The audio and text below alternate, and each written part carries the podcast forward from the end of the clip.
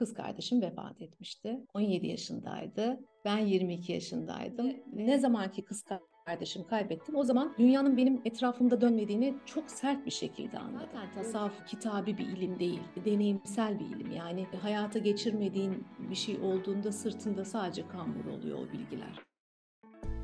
Anadolu'nun şifacı kadınları başlıyor.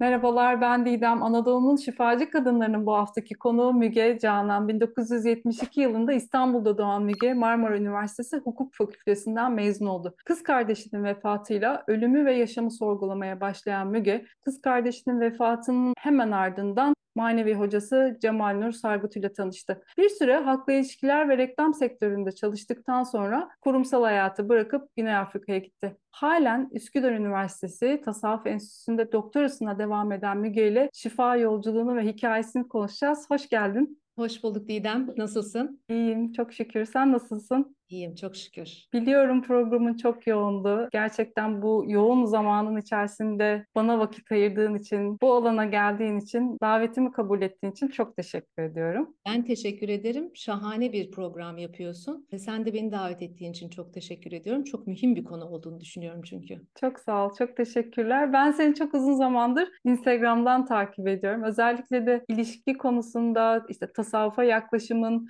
onlar beni çok etkiliyor ve çok gerçekten ilham aldığım, bana rehberlik eden videolar, söylemler ve yol gösterici oluyor bir anlamda. Bu eminim ki birçok insan için öyle. O yüzden oradaki ilhamla senin de hikayeni çok merak ettim ve gerçekten şifacı kadın olmak çok kolay değil. Bazen şifacı kadın olmayı da iç- içeriden çok kabul edemiyoruz ama aslında işte o yaralarımızı şifalandırırken aldığımız yollar, yürüdüğümüz yollar çok kıymetli oluyor. Aslında onu birazcık öğrenmek için seni davet etmek istedim. Nasıl oldu da bu ilişkilerle ilgili olsun, bu tasavvuf yolculuğu olsun, nasıl başladı hayatında? Onları çok merak ettim gerçekten de. Önce ilk sorumda tasavvuf yolculuğu nasıl başladı onu sormak istiyorum. Ben öncelikle yani şifacı bir kadın olarak beni tanımladığın için teşekkür ediyorum. İnşallah kendime bir şifa olsun diyor.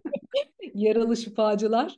Evet. Kendini şifalandırmadığın zaman sen de çok iyi biliyorsun ki hiç kimseye hiçbir faydan olmuyor. E, İnşallah olurum diyorum. Şimdi tasavvuf yolculuğum nasıl başladı? E, Tasavvuf hayatıma çok büyük bir tokatla girdi benim. 22 yaşında e, hukuk fakültesinde okuyan bir genç kızdım. Allah inancım hep vardı ama dinleri sorguladığım bir dönemdeydim. 16 Nisan 1994'te tam da üniversite mezuniyet günümdü ve akşamında Mersin'den bir telefon aldım. Ailem Mersin'de yaşıyor. Ve acilen Mersin'e gelmemi istediler. Kız kardeşim biraz rahatsız dediler bana. E, kötü bir şey olduğunu anlamıştım. Zaten iki gün önce bir rüya görmüştüm. Panik bir şekilde Mersin'e gittim. Kız kardeşim vefat etmişti. 17 yaşındaydı. Ben 22 yaşındaydım ve ona bir şey olursa ölürüm dediğim iki insandan birisiydi kız kardeşim. Birisi annem, birisi de kız kardeşim. İkisine çok düşkündüm. Kardeşim vefat etmişti ve annem MS hastası olduğu için hemen gene felç olmuştu bu travmayla birlikte. E, her nasılsa bir süre sonra mucizevi bir şekilde annem ayağa kalktı. Çok zor bir süreçti e,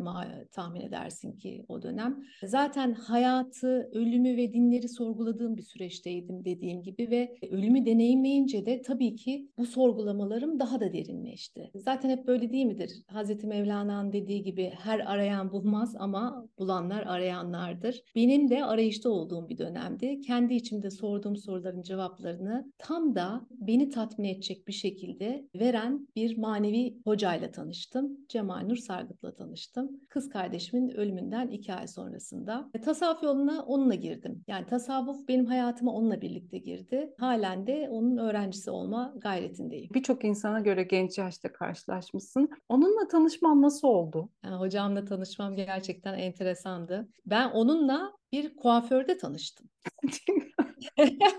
Şimdi Didem o dönemde öyle bir genç kızım ki elimde Turan Dursun'un kitapları, dinleri sorguluyorum falan. Taassuba acayip karşıyım. Kapalı olan insanlara böyle irite oluyorum falan. Böyle saçma sapan bir genç kızdım yani. O tam da yaşımın gerektirdiği gibi aslında. Ve kız kardeşimin vefatından sonra bir arkadaşım ev arkadaşıyla tanıştırdı. Devamlı işte elime de bir mesnevi geçmiş. Mesnevi'yi okuyorum. Mesnevi'yi okuduğumda orada okuduğum şeyler o dönemde ölümle ve hayatla ilgili sorduğum sorduğum sorulara çok yakın cevaplar. Yani bir şekilde beni tatmin ediyor orada aldığım cevaplar. Ne kadarını anladığımı bilmiyorum ama gönlüme çok iyi geliyor ve o arkadaşımın ev arkadaşı da bununla onunla muhabbete başladığımızda Ondan da benzer cevaplar aldım. Sonra o dedi ki ben de seni hocamla tanıştırayım Müge dedi. Şimdi hoca deyince benim kafamdaki algı işte böyle kapalı tontoş böyle yaşlı bir teyze bekliyorum.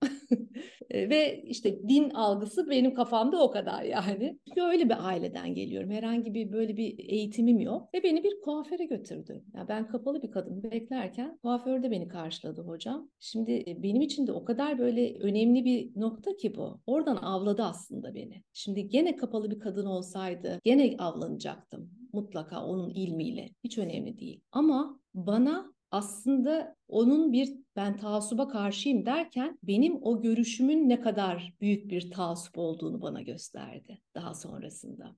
Sonra aldı beni hemen annesine götürdü Meşgure anneye. E, Meşgure annemin de bana söylediği ilk şey kızım dedi aklınla gönlünü nik- nikahla inşallah dedi. Bir de oradan avladılar. O gün bugündür onların öğrencisi olma gayretindeyim. Tanışmam bu şekilde oldu. Tasavvuf peki hayatını nasıl değiştirdi? Yani seni nasıl dönüştürdü? Neler öğrendin kendine dair, yaşama dair? Çünkü çok sorguluyordun. Ben özellikle Turan Dursun kitaplarını okuduğumdaki o böyle nasıl yani diye hani bir kendime sordum. Çünkü ben de öyle bir aileden geliyorum. Babam sağ olsun hani öyle yetiştirdi. Oradaki o sertlik nasıl yumuşadı? Çünkü çok fazla tabu var aslında. Çok fazla kalıp var ve o taraf bir şekilde işte senin dediğin gibi hoca kavramı olsun, işte tasavvuf kavramı olsun, din kavramı olsun bizim kafamızdaki şekliyle çok daha başka bir yerdeydi. Sen oraları nasıl kırdın kendinde? Nasıl yumuşadı oralar? Hoca tabii ki çok önemli burada ama hani en baştan alırsam insana hep meraklı olduğum, insan hep benim meraklı olduğum bir konuydu. Böyle küçükken evimizin küçük bir balkonu vardı. Bütün şehir manzaralı. Oraya çıkar tefekkür ederdim. Evlere bakardım. Oralarda yaşayan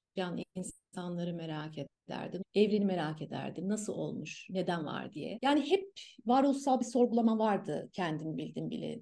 Ölüm deneyimi bu soruların cevabını taşıyor içinde. Çünkü ölüm aslında hayattaki tek hakikat. Onu anlıyorsun. Her şeyin nasıl bir illüzyondan ibaret olduğunu. Aslında hayatın hem çok boş, takıldığımız şeylerin hem çok boş hem de ne kadar hayatın kendisinin anlamlı olduğunu anlıyorsun. Her şeyin ne kadar geçici olduğu bilgisi belki de en büyük kilit nokta orada. Ben böyle aklıma koyduğumu kuyruğuma kıstırırım dediğim boş bir özgüvene sahip bir genç kızdım ve ne zamanki kız kardeşimi kaybettim. O zaman dünyanın benim etrafımda dönmediğini çok sert bir şekilde anladım. Böyle sonsuz bir güç sahnesi içindeyken ne kadar aciz olduğumu anladım.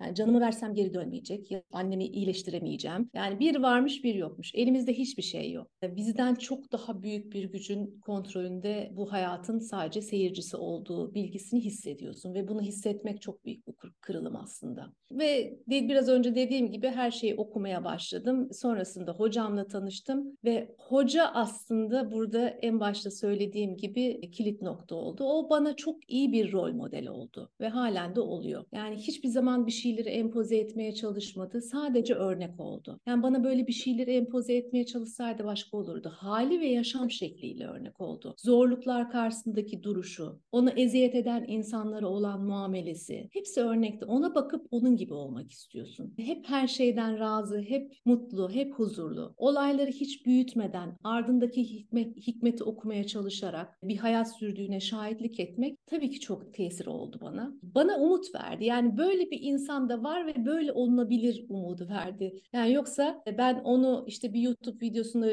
ya da televizyonda izleseydim ve hayatına şahitlik etmeseydim biraz ütopik bir durum olarak algılar ve çok da bu kadar da tesir etmezdi gibi düşünüyorum. Mutlaka etkisi olurdu. Çünkü görüyorum insanların hayatlarını sadece bir YouTube videosuyla nasıl dönüştürdüğünü. Çünkü halehli o yani söylediği tesir ediyor insana. Ama ben benim bana özel bir durum var. Ben çok böyle aklıyla giden, sorgulayan bir insan olduğum için o yüzden bana özel diyorum. Onun söylediklerini yaşadığına tanıklık edince tesiri üzerimde tabii ki bambaşka oldu. Yani onun o hali, tavrı, bütün davranışları benim bütün o kırılımımda hani o sertliği yumuşatmamdaki en büyük etken. O olmasaydı zaten tasavvuf kitabı bir ilim değil. Deneyimsel bir ilim. Yani hayata geçirmediğin bir şey olduğunda sırtında sadece kambur oluyor o bilgiler. Çünkü çok ütopik Yani çok büyük sorumluluk veren bilgiler. Eğer hayatına geçirmezsen e, hakikaten eyleme geçmeyen bilgi pişmanlık oluyor. Gören insanı görünce de bir şekilde zaten ondan etkileniyorsun ve tam insan beyni zaten taklitle öğrenir. Taklit ede ede bir şekilde onu üstüne giyiniyorsun. İnşallah da giyiniyorumdur diye düşünüyorum. Burada şey çok güzel ifade ettin. Yani hepimizde aslında e, bir şekilde ya da özellikle son zamanlarda bu e, manevi çalışmalar çok fazlalaştı ve insanlar işte çok fazla rehberler, hocalar görüyoruz. Bu yolun içerisine girip de fazla bir beklenti içerisinde olan özellikle işte kendisini dönüştürmek isteyenlerde o rehberlerin ve hocaların kendi hayatlarına bunu indirgemediğini gördüklerindeki hayal kırıklığı da çok fazla olmaya başladı. Maalesef. Dolayısıyla o bilginin kendisini söylemek, ifade etmek, dillendirmek çok kolay ama bunu hayatına ge- geçirmek, bunu gerçekten deneyimleyerek idrak etmiş olmak hiç kolay bir şey değil. Bu senin yolculuğunda nasıldı peki? Yani sen hayatında öncesi ve sonrasında karşılaştırdığında Müge nasıl dönüştü sence? Yani bizde eskiden böyle 2-3 ayet bilen insan çok itibarlı insanmış. Çünkü o ayetleri hayatına geçir bir ayet öğrendiğinde onu hayatına geçirmeden ikinci bir ayet öğrenmezmişsin. Ve hal etmediğin, deneyimlemediğin bir şeyi anlattığında ya da konuştuğunda da dedikodu yapıyorsun dermiş insanlar. Yani bizde ben kendi adıma biraz bu işin dedikodusunu yaptım doğru. Yani sadece yolunda ve gayretindeyim ama zaten o gayretin yüzüsü hürmetine bir değişim oluyorsa oluyor. Yani orada böyle bir iddia sahibi olmak da çok anlamsız. Yani bunu anlatıyorum diye bunları hayatıma geçiriyor değilim ama ya en azından gayretindeyim bile bir şey. Şimdi ben de nasıl oldu? Tabii ki koskoca nefsimle yüzleştim orada.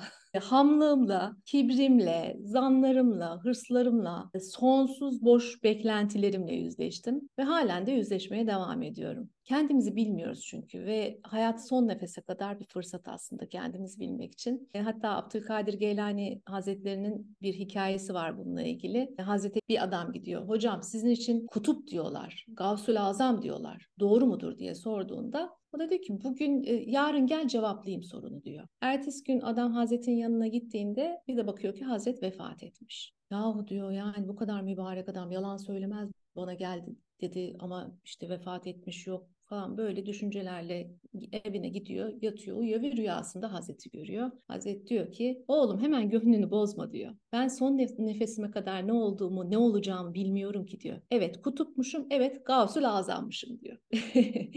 Şimdi o yüzden bu devam devam edecek yani bu yüzleşmeler son nefese kadar devam edecek ve yüzleştiğin her şeyle ilgili bir şifalanma süreci başlıyor zaten. E, çünkü artık ortaya çıkmış ve kabul etmiş olduğun kendinle ilgili bir gerçek var ve artık onun farkındasın. E, arada unutsan da her hadise sana tekrar tekrar onu önüne getiriyor ve artık bir mücadele içindesin onunla. Peygamber Efendimizin cihad-ı ekber dediği şey başlıyor yani. Bu yüzleşmeye sebep olan ilmi eğer arttırırsan işler biraz daha kolaylaşıyor. Çünkü ilim insanın aşkını arttıran bir şey. Aşk ise orada kısa yol, shortcut yani. Olmazları olduran en büyük güç çünkü aşk o ilmi sana öğretene duyduğun aşk onun karı kaşına karı gözüne olmuyor. O geçici bir aşk olur. Yani Hazreti Mevlana kadehler kırılır. Esas olan şaraptır diyor. Ve o şarap zararlı olan bir şarap değil. Şifa, şifalı olan aşk şarabı. O şarap sana derdinin içindeki derman aslında.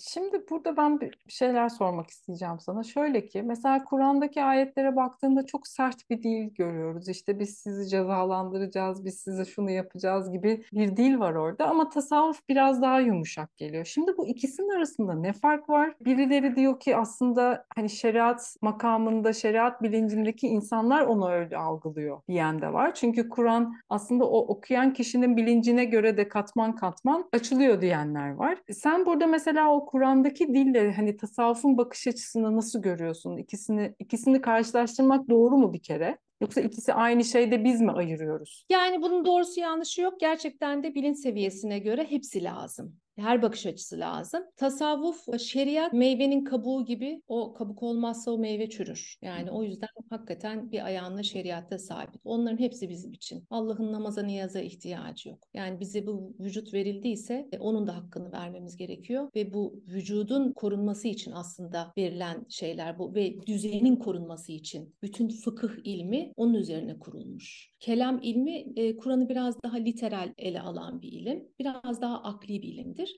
Tasavvuf ise meyvenin çekirdeğidir. Yani özüdür, mana kısmıdır. Bunu Cibril hadisinde çok güzel anlatır. Yani ihsan kısmıdır aslında. Dinin ihsan kısmıdır. O da nedir? Sanki Allah seni her an görüyormuşçasına yaşıyor olman demek. İbadet ediyor olman demek. Kulluk ediyor olman demek. Düşünsene e, şu anda devamlı bir projeksiyonla dolaştığını, kendini seyrederek ve seyredildiğini bilerek. Hem seyirci koltuğunda oturup hem de sahnede olmak gibi bir duruş bu. O yüzden tasavvuf e, çok her zaman e, küçük bir kesimin o anlayışa sahip olduğu bir ilim. Peygamber Efendimiz zamanından aslı saadet döneminden aslında onun yaşam modeliyle gelişmiş bir ilim. Onun yaşama biçimi aslında tasavvuf. Bilgiyi Kolay eyleme döktüğümüz yer diyebilir miyiz aslında? Evet, aynen öyle. Aynen öyle. O yüzden de zor. Herkes tarafından da çok kabul edilmeyen bazı orası. Peki sen mesela kendinle yüzleştiğinde o kibiri, işte egoyu gördüğünde canın yandı mı çok? Ha, hem de nasıl?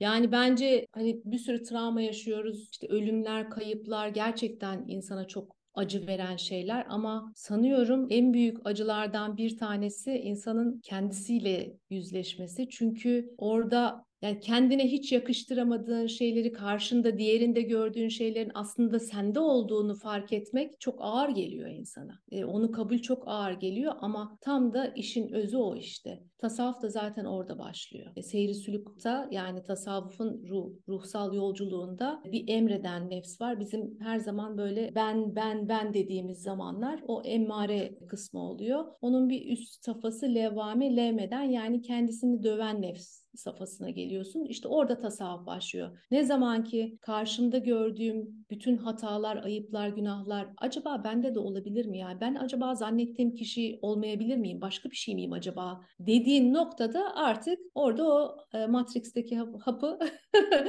yutmuş oluyorsun. Geri dönüşü yok o işin. O farkındalığa sahip olduğunda orada başlıyor yolculuk. Tabii ki çok acı. Ama acıyı yaşama şeklimiz bizim diğer hayvanlar gibi değil. Mesela diğer canlılar gibi değil. Bir acı yaşar hayvan ama onun öncesini sonrasını hesaplamaz ve onu yaşar. Bizde öyle değil ki. Biz onun geçmişine gidiyoruz, geleceğine gidiyoruz. Zihinsel bütün eklentilerle o acıyı bir ızdırap haline getirmekte gerçekten çok ehliz.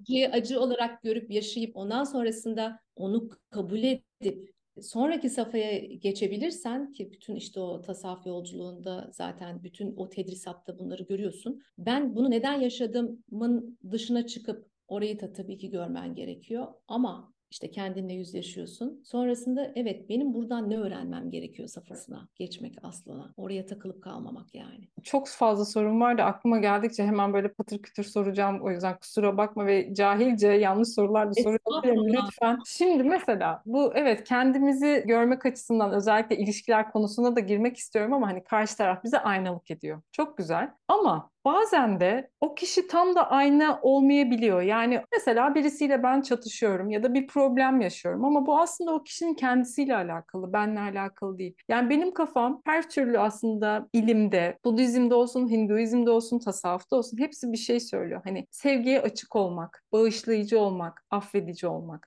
Bunun ne kadarını yapacağız kısmı. Yani bir yandan da kendi sınırımızı korumak ve kollamak gerektiği de söyleniyor. Şimdi ben orada ne kadarına eyvallah diyeceğim, ne kadarına hadi sana güle güle arkadaşım diyeceğim. Yani orada mesela benim kafam çok karışıyor. Bu konuda sen ne düşünüyorsun merak ediyorum. Yani sana sürekli işte misal işte kazık atan, seni üzen bir dostun tabii ki de sana kendinle ilgili aynalık yapıyor olabilir ama sen orada ne kadarına dur diyeceksin. Yani o insanı hayatında ne kadar tutacaksın? O ilişki sınırı benim kafamı karıştırıyor bu inan inanışların çerçevesi içinde. Ve onu yapamadığım zaman yani o kabulde ve affedicilikte olamadığım zaman kendimi inanılmaz suçlu hissedip bak yapamadın, bunu eyleme geçiremedin, bu bildiğin bir şey ama yapamıyorsun diye kendimi de çok dövdüğüm bir yer olduğu için sormak istedim. İdemciğim yani o kadar zor bir soru ve aslında hepimizin zorlandığı bir nokta ki bu. Çünkü senin bir kere özüne, fıtratına,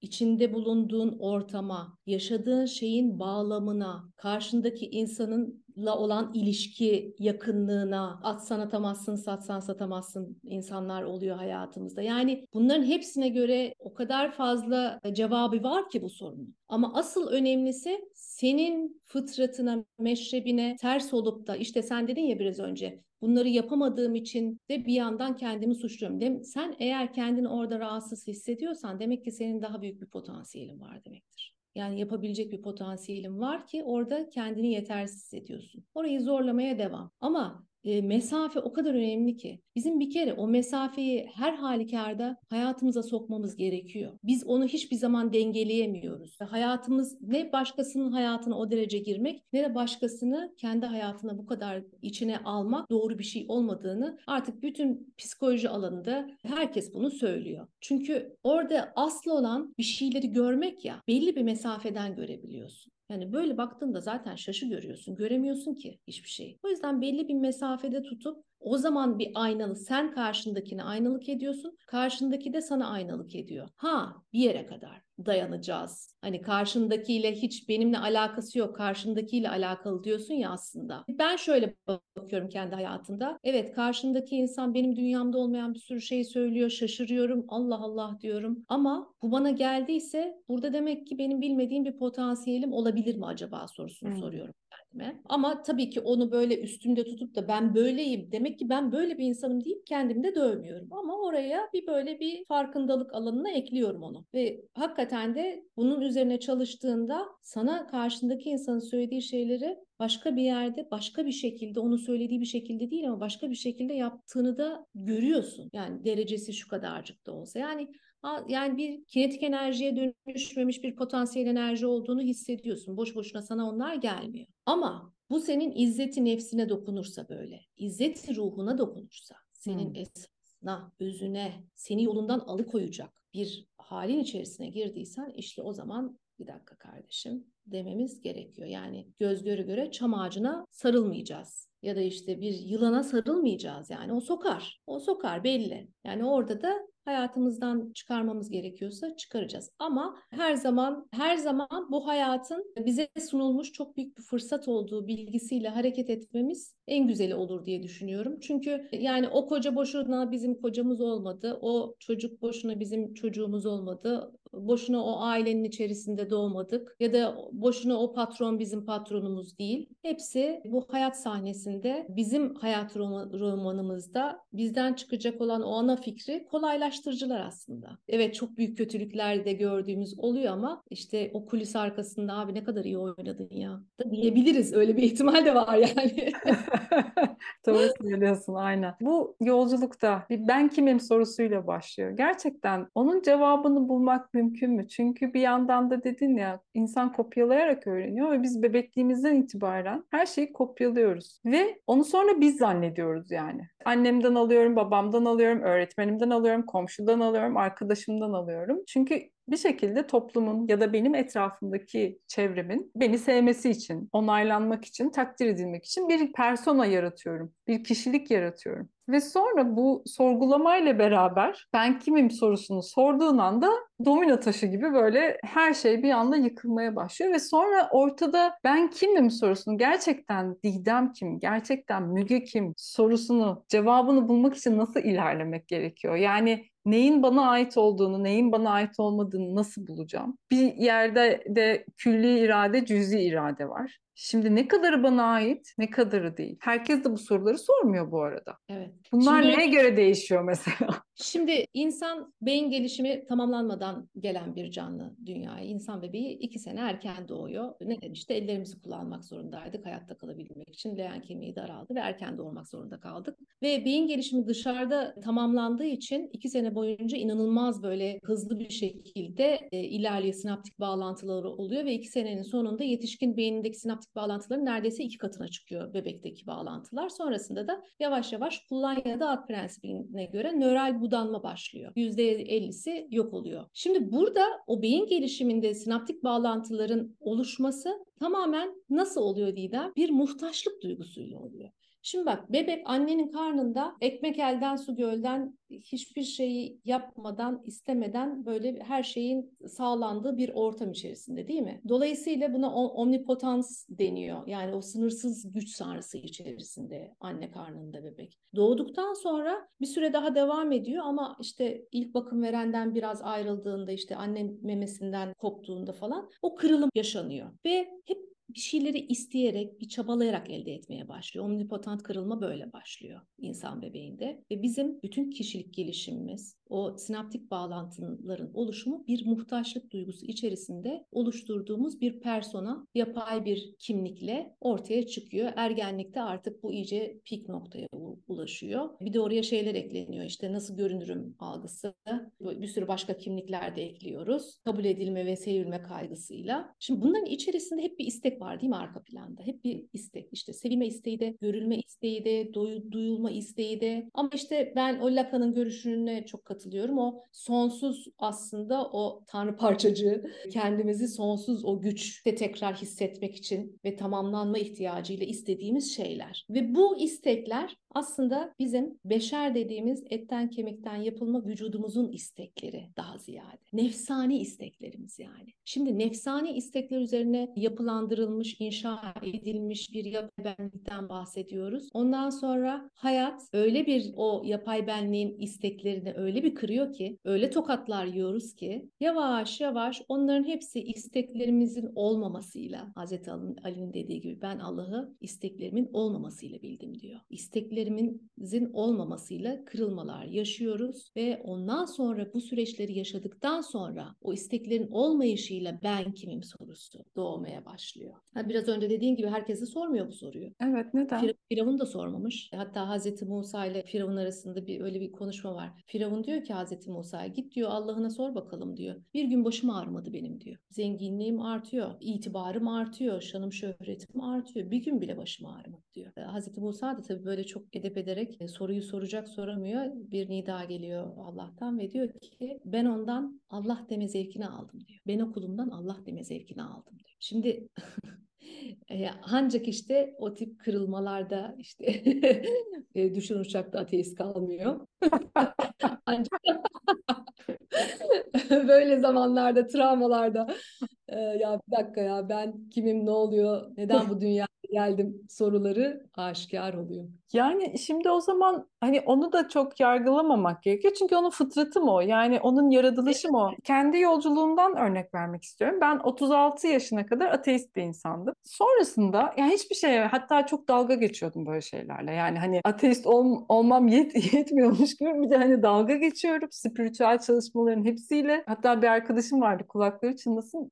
Diyorduk yani Didem senin bu halin ne olacak diyordu. Yani bana çok üzülüyordu. Öyle şuursuz bir yerden. Sonrasında 2014 yılında ben Transsibirya yolculuğuna çıktım. O dönem çalışıyorum. iki hafta bir yolculuk yaptım. Ve Müge ben döndüm. Tekrar işe başladım. Ama ne yerdeyim ne gökteyim. Bana bir haller oluyor. Ya anlayamıyorum bende ne oluyor. Geçenlerde yaptığımız bir yine podcast'te örnek vermiştim. Şimdinin Gücü kitabını 2010 yılında hiçbir şekilde bir kelimesini bile anlayamadım, okuyamadım kitabı. Ve ben o yolculuktan geldim kana kana içtim. Yani sanki birisi benim düğmeme bastı. Ben bir anda Google'dan işte meditasyon ne, yoga ne, işte tasavvuf ne falan yani böyle bir anda sanki yıllardır çölde mahsur kalmışım, aç ve susuz yaşamışım. Yani nereden ne alacağımı bilemeden her şeye saldırdığım bir dönem başladı sonrasında. Ve bu benimle ilgili bir şey değildi bence. Yani ben bunu yapmadım. Şimdi bunun ne kadarı bana ait, ne kadarı ona ait bilmiyorum. Dolayısıyla hani insanlar neden bu sorgulamayı yapmıyorlar diye de kızamıyorum da bir yandan ama bu soruyu soran birisi için de bir daha hakikaten dönüş yok. Ya Didem şimdi sen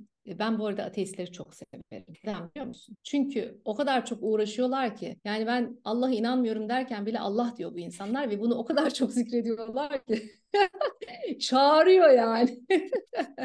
yani onun yerine münafıklardan haz etmiyorum. İnşallah da düşmeyelim o duruma. Yani din adamı kisvesi içerisinde hiç olmaması gereken şeyleri yapmak mı ateist mi? Tabii ki ateist. Hiç olmazsa samimi şekilde uğraşıyor o işle. Sorguluyor yani. O yüzden sen de aslında öyle bir dönem geçirmişsin. Sorgulamışsın. Şimdi Hazreti Mevlana'nın e, programın başında söylediğim bir tek e, her arayan bulmuyor ama bulanlar sadece arayanlar. Sen zaten bir arayışta mısın farkına varmadan diye düşünüyorum ve onun da cevapları gelmiş. Çünkü bir şeye yok derken onun yokunun ötesini hep merak ederek sorguluyorsun. Yani değilini, değilini ispatlamaya çalışıyorsun. Yani şimdi mesela bir yerde kader var. Yani ne kadarı kader, o kader ne kadarı beni, benim elimde. Bir yandan da bir söz var çok sevdiğim. Kader gayrete aşıktır diye. Yani bir yerde ya zaten onun iradesi olursa olur deyip yan gel yat Osmancılık mı yapacağız? Yoksa orada bir irade koyup gayret mi göstereceğiz? Ya da nerede gayret gösterip nerede göstermeyeceğiz? O yogada çabasız çaba dedikleri şey mesela. Hani senin görüşün ne bu konuda? Merak ediyorum.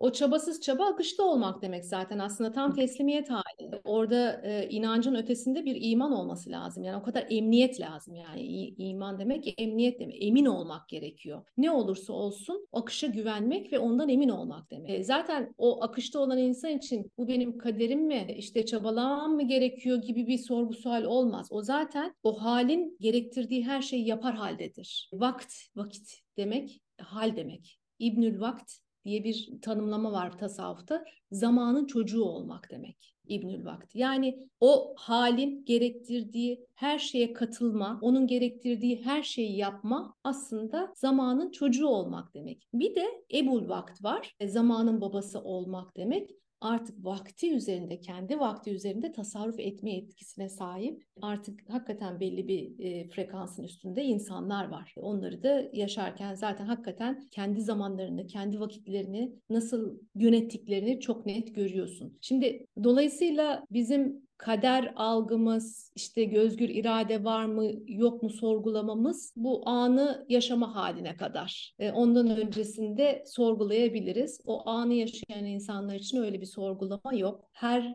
an yeni bir şen nedirlerim diyor Rahman suresi 29. ayette. Orada zaten zaman diye bir şey yok. Zamansız bir hal o. Zamandan ve mekandan münezzeh bir hal o. Yani Libet'in deneyi var. İnternette bulabilirsiniz. Bu özgür irade konusuyla ilgili yapılmış bir deney. Beynimizde karar verme süreçlerini araştırmak için yapılan bir deneyde aslında karar vermeden çok daha önce verilecek olan kararla ilgili mekanizmanın beyinde işlediği tespit ediliyor. O zaman kararımızı biz vermiyor muyuz acaba sorusuyla bilim adamları böyle ikiye ayrılıyor. Kader diye bir şey var mı yok mu sorgulaması bizim yerimize kararımızı veren bir güç mü var acaba sorgulaması başlıyor. Onun bir sürü bunun gibi deneyler var. Bilim böyle söylerken tasavvuf gibi kadim öğretilere baktığında da evet kader diye bir şey var ama biz eşhede en la ilahe illallah diyoruz. Şahitlik ediyoruz. Biliyoruz, biliyorum demiyoruz. Allah'ı biliyorum demiyoruz. Ona şahitlik ediyoruz. Dolayısıyla kader diye bir şey varsa ben benim kendi düşüncem o kader benim kendi kaderime şahitlik etmemle alakalı. O yüzden de her ne oluyorsa benim için benim hayrıma, benim özümü fıtratımı ortaya çıkarmak için var bilgisi. Bence kaderi sorgulamama, var mı yok muyu sorgulamamak için güzel bir nokta.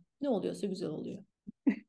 Ölmeden ölmek ne demek peki? Yani ölmeden önce ölmek bütün o nefsani isteklerin nin üstüne çıkmak demek. Yani o bütün isteklerinden ölmek demek aslında. Nefsin ölmesi demek değil. Nefs İbn Arabi Hazretleri diyor ki nefs ruhun ham halidir diyor. İkbal'in söylediği gibi nefs hani el, elmas ve kömür aslında aynı ham maddeye sahiptir. E, ama elmas acılarla, sıkıntılarla toprağın en derininde kömürün artık acılarla elmas haline gelmiş şeklidir. Yüzeyde kalınca da kömür olur o. E, nefsle ruh tanımını böyle metaforik bir şekilde anlatabiliriz. Yani nefsinden ölüp işte onun acısıyla, sıkıntısıyla elmas haline geçtiğinde artık ölmeden önce ölmüş hale geçmiş oluyorsun. Aslında bu isteklerinden ölmek demek. Nefsin isteklerinden ölmek. Nefsin ölmesi demek değil. Nefsime zulmettim sözü vardır ya. Hı hı. Ben bunu şey ediyordum. Ay işte canım çok tatlı istedi de yemedim. Çok tuttum kendimi. Aman çok da nefsime zulmetmeyeyim. Bir lokma da alayım canım gibi anlıyordum. Halbuki zulüm kelimesi bir şeyi yerli yerine koymamak demekmiş sonradan öğrendiğimde. Şimdi nefsin yerli yerine gelmesi için ruh seviyesine tekamül etmesi gerekiyor değil mi? Onun yeri aslında ruh seviyesi. Onun için bu dünyada böyle bir mücadele içerisindeyiz. Ve sen nefsin bütün isteklerini verdiğinde aslında verdiğinde ona zulmetmiş oluyorsun. Nefsine zulmetmiş oluyorsun. Onun isteklerini kestiğinde onu aslında yerli yerine doğru tekamül ettirmiş oluyorsun. Çok güzel oldu. Ben de farklı bakıyordum çünkü şu anda daha bir içimde, kalbimde daha bir oturdu, yerleşti. Ben bu yola ilk çıktığımda tabii o nefsi yok etmekle, nefse savaş açmakla çok uğraştım. Yani hani nefsi sıfırlamak gibi bir kafadaydım açıkçası ve onu da hırs yapmıştım bu arada. Yani bayağı bir orada yani hani büyük bir hırsla. Ya onu böyle küçük bir çocuk gibi düşünmek lazım. Hani böyle ben öyle yapıyorum. Yani Mügeciğim diyorum şimdi sen bunu istiyorsun da tatlım bebeğim. şimdi bak bunu yaparsak sen büyümeyeceksin. Böyle çocuk güdük kalacaksın. Evet. Deyip orada öyle bir şeyin içerisinden biraz böyle çocuk sadece onu yetiştirmek, o ham halinden biraz daha olgun hale getirmek esas olan. Yani Bakara suresi tamamen bununla alakalı. Evet değil mi? Bir hocam da bana demişti ki hani nefs öyle kötü bir şey değil yani. Hani senin yok etmek yani senin zaten varoluşun aynı senin e, bahsettiğin Tabii. yerden söyledi ve dedi ki bunu sakın unutma nefsini bilen Rabbini bilir. Dolayısıyla sen nefsini bilenlerdensen eğer Rabbini bilebilirsin. Sen nerede gölgen var, nerede karanlığın var, nerede çukurun var bilirsen yani de, o da işte kendinle yüzleşmekten geçiyor aslında. Yani o kibiri görmek, evet. egoyu görmek, Aynen. öfkeyi görmek ya da işte tatlı diye düşkünsün onu görmek her neyse o nefs neyi e, karşılıyorsa Şimdi şimdi yeni yeni kendisiyle böyle bir daha yumuşak bir yerden daha böyle sevgiyle bir iletişim kurmaya çalışıyorum öyle söyleyeyim. Ama çok evet, ko- kolay değil, değil mi? Evet, benim hocamın da bir e, sözü var. Neden şekva bu nefsinden? Reva mı bilmemek kıymet? O sana pek büyük bir nimet diyor. Neden şikayet ediyorsun nefsinden devamlı diyor. O sana bir nimet aslında. Yani esas olan nefsinin esiri halinden onun emiri haline geçmek. O zaman sana binek oluyor. Seni uçuracak binek o aslında. Değil mi? Kesinlikle öyle. Evet. Peki ilişkiler konusunda ne düşünüyorsun? Yani kadın erkek ilişkisi olabilir ya da normal arkadaşlık ilişkileri olabilir. Oradaki bakış açın ne? Tasavvufi bakış açısıyla nasıl görüyorsun? Çünkü ilişkilere dair söylediğin şeyler bana çok rehberlik etti. Ha, uygulayabiliyor muyum? Hayır, henüz değil. Ama oradaki bakış açını merak ediyorum. Yani çünkü özellikle son zamanlarda gerçekten insan ilişkilerinde çok zorlanıyoruz etrafta gördüğüm kadarıyla kendi çevremden yola çıkarak bunu söylüyorum tabii ki de. Bu zorlanışımız, bu çatışmalarımız, bu devamlı böyle bir itişmemiz, kakışmamızın sebebi ne sence? Çünkü bu dünyaya da sirayet ediyor bir yandan. Yani sadece içimizde olan bir şey değil bu bütün bu kadim öğretilere baktığında işte insan bu hayat insanın insan olma yolculuğudur. İşte biz beşer olarak doğarız, insan olarak ölmeliyiz gibi e, söylemleri görmüşsündür. Şimdi beşere baktığında etten ve kemikten yapılma demek. İnsan kavramına baktığında iki manası var. Bir, neseye kökünden geliyor, nisyan yani unutan manasında. İnsan nisyanla maluldur diye bir söz var ya. İnsan, insan unutan bir varlık. Neyi unutuyoruz? Kendimizi, özümüzü, hakikatimizi unutuyoruz. Bir de bir başka bir manası daha var. Enese kökünden geliyor. Yani ünsiyet eden manasında. Ünsiyet etmek ne demek? Bağ kurmak, irtibatlanmak, uyumlanmak manasında. Şimdi beşerin bir manası daha var. İnsan topluluğu demek. İnsan, şimdi bütün bu tanımlara baktığımızda insan sosyal bir canlı.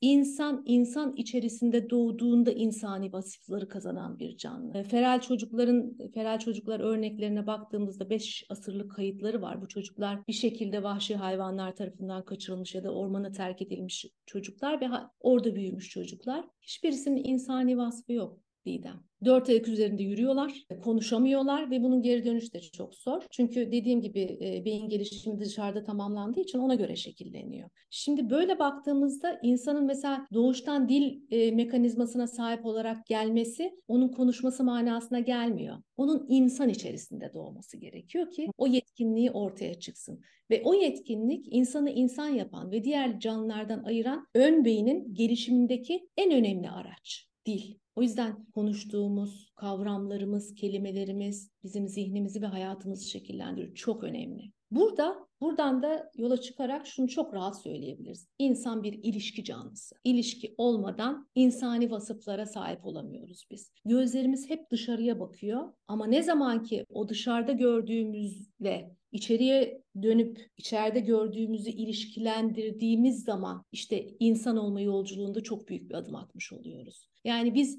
kendimizi hep yek diğeri üzerinden tanımlıyoruz. Onun üzerinden ifade ediyoruz. Eğer o olmazsa işte o ormana bırakılmış bir hayvandan bir farkımız olmayacak. Dolayısıyla ilişkiler çok önemli. İlişkiler insanı insan yapan, ünsiyet kurduran, o bağ kurduran, unuttuğunu tekrar hatırlatan en önemli araç o ilişkiler. İnsan o ünsiyetle birlikte insan oluyor. Bir manası da idare etme manasında.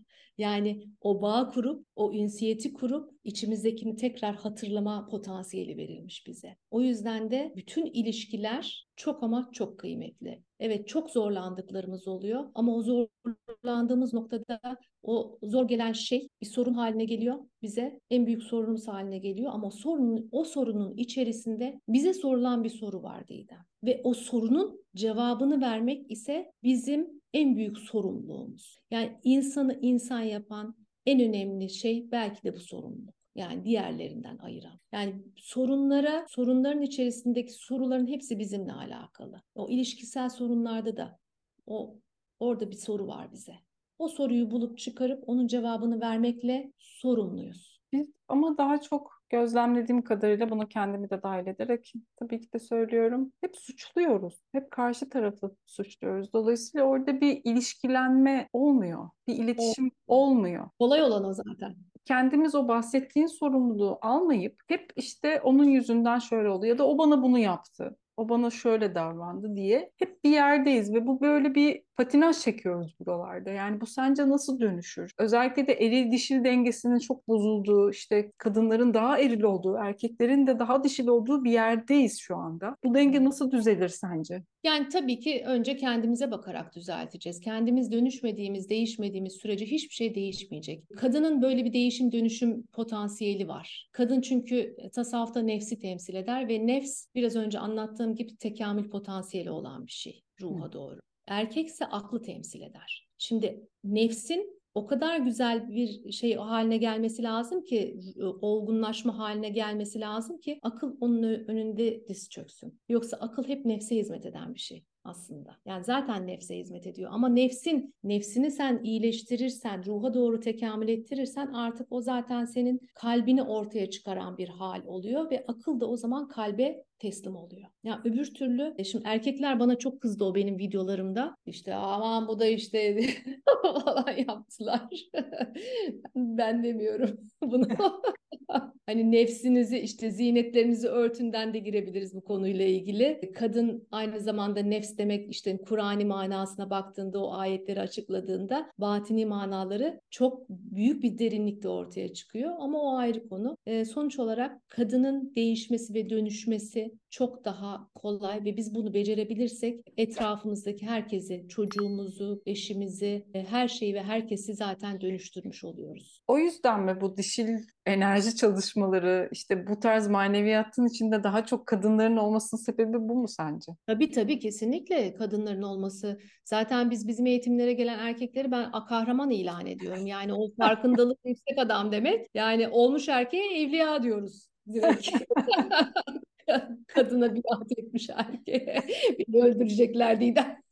Yok bu arada bu programı bence bu programı izleyen erkekler de var. Onlara da sevgilerimizi ve selamlarımızı iletelim bu vesileyle. Gerçekten çok kıymetliler. Ee, onlar da kendi yolculuklarında hem bizi anlamaya çalışıyorlar hem kendilerini anlamaya çalışıyorlar ve bence bu çok değerli bir şey. Ve iyi ki çok varlar. Tamamlayıcı, çok çok tamamlayıcı. Yani e, tabii ki yüce yaradan hani hiçbir şeyi boşu boşuna yaratmamış. O kadar tamamlayıcı ki bir, bir şunun farkına varsak ve hakikaten herkes kendi üstüne düşeni yapsa yeter. Erkek erkekliğini, dişi de dişiliğini yapsa. Ama kadın olmak dişiliğin çok ötesinde bir şey Didem bu arada. Yani hepsini çok kapsayan bir şey. Analık var işin içerisinde, dostluk var, arkadaşlık var, merhamet var, şefkat var. Yani dişi dişilikten daha ziyade inşallah kadın olalım biz de. Sevgiyle sarıp sarmalamak var. Yani o şefkat ve merhametle dönüştüremeyeceğin hiçbir şey yok ki. Yani bunu en başta tabii kendime söylüyorum. İnşallah diyorum. Evet inşallah. Kesinlikle öyle. Yavaş yavaş programın sonuna geliyoruz. Aslında benim sorularım daha devam eder de yani hani süremiz kısıtlı olduğu için. Yani dilerim böyle uzun uzun başka bir zaman yine sohbet etmek isterim. Çünkü çok fazla sorum var sana. Böyle gerçekten senin yolculuğunda seni etkileyen, sana ilham olan birer tane kitap olur, podcast olur ya da film olur. Var mı önerebileceğin dinleyiciler için? Dingin Savaşçı filmini mutlaka o hoca talebe ilişkisini çok güzel anlatan, insanın kendi içerisindeki o mücadeleyi çok güzel anlatan bir film. Çok da açıklıkla anlatan bir film. E, Dingin Savaşçı'yı çok tavsiye ediyorum. Kitaplardan tabii ki hocamın kitaplarını başlangıç seviyesi için dinle kitabını çok tavsiye ediyorum. Kenan Rifai Hazretleri'nin Mesnevi şerhini çok tavsiye ediyorum. İhsan Fazlıoğlu'nun Kendini Aramak, Engin Gençtan'ın Gençtan'ın kitapları çok güzel. Hani bu, bu işlere yatkınlığı olan, merakı olan insanlar için şu anda ilk aklıma gelen kitaplar. Podcast, Gilbo Taylor'ın bir TEDx konuşması var. Çok tavsiye ediyorum. Mutlaka izlensin o da. Podcast'te Kemal Sayar hocamla Saadettin Ökten hocamın ah. podcastleri benim of. böyle dönüp dönüp dönüp dönüp devamlı dinlediğim podcastler. E, tabii çok var dinlediklerim ama en e, evet. şey sistemin başında onlar var. Yani onları dinlemek bile içindeki şefkati ve sevgiyi arttırıyor. Yani hiçbir şey öğrenmesen bile bambaşka bir hale sokuyor ikisinin sohbeti. Gerçekten benim de çok etkilendiğim bir ve ilham aldığım bir podcast. Ben de çok tavsiye ederim. İyi ki hatırlattın. Hal çok sağ ol. Hal ehli olan insanın söylediklerinden ziyade sesinin tonu, yumuşaklığı, o hali geçer insana. Yani orada bilişsel bir şey yok ki Didem çok kalbi bir yerden konuşuyor Saadettin Hoca sağ olsun, var olsun. Bizim de ilk Tuti yayın evinde lansmanını yaptığımız kitap onun kitabı. Saygıyla, hürmetle anıyorum onu da buradan. Önümüzdeki dönem için projelerin, eğitimlerin, böyle kampların ya da herhangi bir çalışman var mı? Şimdi önümüzde bu hafta sonu bir Koçluğa Tasavvuf Yaklaşımı kampımız var. Ondan sonrasında işte bir Ölüm Yaz Bilgeliği Festivali'nde bir konuşmam olacak. Bu zamansız buluşmalar, etkinlikleri devam edecek. Var, çok çok şey var önümüzdeki dönemde. Kısaca onlardan da bahsedelim mi? Çünkü e, şeyi de merak ediyorum. Tasavvufla koçluğu nasıl birleştirdin? Bir de kısaca zamansız projesi çünkü o da Z kuşağına hitap ediyor. O da bence çok önemli bir proje. Kısaca onlardan da bahsederken bahsedersen belki ilgilenenler olur. Koçlukla başlayayım. Şimdi koçluk yol arkadaşlığı adeta. Yani koçun karşısındakine bir şeyi öğretme derdi olamaz. Koçun danışanıyla çıktığı yolculuk hem kendisi hem de danışanı için bir keşif yolculuğu. Danışanın var olan potansiyelini ortaya çıkaran bir ayna vazifesi görür koç ama bunu yapabilmesi için kendi kirinden, pasından temizlenmiş cilalı bir ayna olması gerekiyor. Yani danışanın karşısında kendi gündemini ve egonu bir kenara koymadan oturursan o iş hiçbir işe yaramaz. Koç ben oldum dediği yerde mesleki, mesleki gerileme e, içine girmiş demektir. Oldum demesi öldüm demesi gibidir yani. E, çünkü onun ana konusu en büyük muamma olan insan ve insan davranışı. Dolayısıyla e, onun üzerinde de devamlı bir çalışma halinde olmalı. Buna da en başta tabii ki kendisinden başlaması gerekiyor. E, kısacası koçun önce kendisine bir koçluk yapması lazım. Bunu yapabilmesi için de kendi eksik ve yanlışlarını gören, gelişim yolculuğunda bir insan olman lazım e, iyi bir koç olabilmen için. Çünkü kimseyi e, olmadığın bir yere götüremezsin ya da aynı yolculukta değilsen yol arkadaşlığı da yapamazsın. E, tasavvuf tanımlarından bir tanesi hocamın söylediği çok sevdiğim bir tanım. Tasavvuf kendi halinden memnun olma sanatıdır. Koşuk almaya gelen insanların derdi de aslında hep budur, budur yani bir dert, problem ve kendisiyle ilgili bir sıkıntısı olan koşuk alır patolojik olmaması kaydıyla biz de kabul eder ve onunla birlikte bir yolculuğa çıkarız. Ben eğer kendimle ilgili dertleri çözme gayretinde bir insan olmazsam o zaman danışanımla eşit bir ilişki kurmam mümkün değil. Tasavvuf yolculuğu da zaten senin kendi dertlerinin farkına varıp bu arayışa girdiğin bir süreç. O yüzden koçluğu çok derinleştiren bir e, ilim ve öğreti ve her koçun mutlaka bir, böyle bir kadim öğreti içerisinde olması gerekiyor. Koçluğun esasını ortaya çıkaracak kendi usulünü oluşturması için. Yani hep böyle bir öğreti, insan davranışıyla ilgili bir ekolün peşinden gitmesi gerekiyor. E, zamansız projesi nasıl bir şey peki?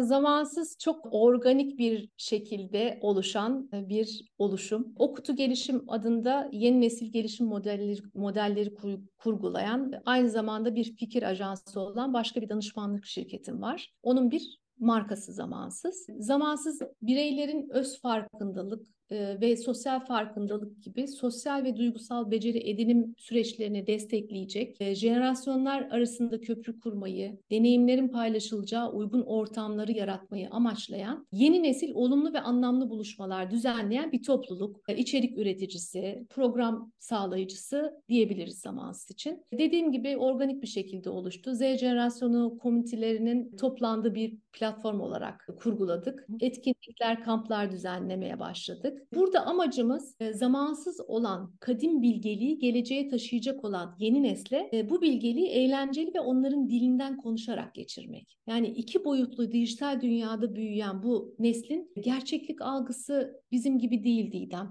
Çok farklı. Ee, ama nihayetinde hangi yaşta, hangi gelenekte olursak olalım hepimiz insanız ve insanın ihtiyacı hiç değişmiyor. Yüzyılların filtresinden geçmiş olan kadim bilgi hala bugün de çalışıyorsa bu işte insanın hiç değişmeyen ihtiyaçlarına cevap verdiği için. O yüzden de zamansız, o yüzden de kadim bilgelik bu bilgeliği yeni sahiplerine emanet etmek de bizim işimiz. Bunu yaparken de sadece mentorluk yapıyoruz Okut ekibi olarak çocuklara onların kendilerini ifade edecekleri, rahatça ifade edecekleri alanlar yaratıyoruz. Yani toprağa döktük, bakımını yapıyoruz ama tohumları kendileri ekiyor. Sadece neyi ekerlerse kendi hakikatlerine, özlerine hizmet ederler ile ilgili bir farkındalık yaratmaya çalışıyoruz aslında. Çok güzel. Tüm bu projeleri, çalışmaları e, Müge'nin Instagram adresini paylaşacağım bu arada. Oradan takip edebilirsiniz. Dilerseniz katılmak isteyenleriniz olur. Belki Z kuşağı çocuğunuz vardır. Ona söylersiniz, onunla paylaşırsınız. Peki yolda olanlara ne söylemek istersin? Yolda olanlara Hazreti Mevlana'nın sözünü söylemek istiyorum. Biz bu dünyada yaşamıyoruz, biz bu dünyadan geçiyoruz diyor. Ben de bu anlayışta kalmaya gayret eden bir insan olarak yolun tadını çıkarmaya bakalım diyorum. Ve zafer mi sefer mi sorusunu da hep kendimize soralım. Yani esas olan sefer mi yoksa zafer mi? Harika. Çok teşekkür ediyorum. Sağ ol ve doyamadım bu sohbete. Gerçekten de çok keyifliydi benim için. Ben teşekkür ediyorum. Ben de çok keyif aldım. Çok teşekkürler Didem. Çok sağ ol geldiğin için, vaktini ayırdığın için ve sizlere de çok teşekkür ediyorum. İyi ki buradaydınız. İyi ki bizimleydiniz. Umarım sizin için de kalbinizi ferahlatan, kalbinizi açan bir sohbet olmuştur. Burada kısaca 3 duyurum var. Giderek duyurularım artıyor. Ne güzel. Biliyorsunuz 5 Kasım'da Aylin Çevik'in dişil enerji döngüsüne nefes çalışması olacak. Pazar akşamı saat 20'de onunla ilgili detayları Aylin'in Instagram adresinden ya da bana ulaşarak alabilirsiniz. İkincisi 22 Kasım'daki aşk buluşması. Biliyorsunuz bu programa konuk olan 3 kadın her ay yaptığımız aşk buluşmalarında kendi çalışmalarını yapıyorlar ve sizlerle buluşuyorlar. Bağış usulü yapılıyor bu çalışmalar. O e, buluşmaya da katılmak isterseniz kayıt formu profilimdeki linkte bulabilirsiniz ve ben ilk defa e, genelde örücülükle, genelde birleştirmekle nam salmış bir insan olarak ilk defa iki yoldaşımla, iki arkadaşımla yine bu programa konuk olmuş Zühre Özlem Keskin ve Öykü Elif Erdoğan'la birlikte 24-26 Kasım'da Sapanca'da bir kamp düzenliyoruz. İçindeki Cevher İnzivası. Bununla ilgili de eğer detaylı bilgi almak isterseniz, katılmak isterseniz yine Instagram adresinden ulaşabilirsiniz. Hepinize çok teşekkür ederim. Tekrar bir sonraki programda görüşmek üzere. Kendinize iyi bakın. Hoşçakalın. Anadolu'nun şifacı kadınları sona erdi.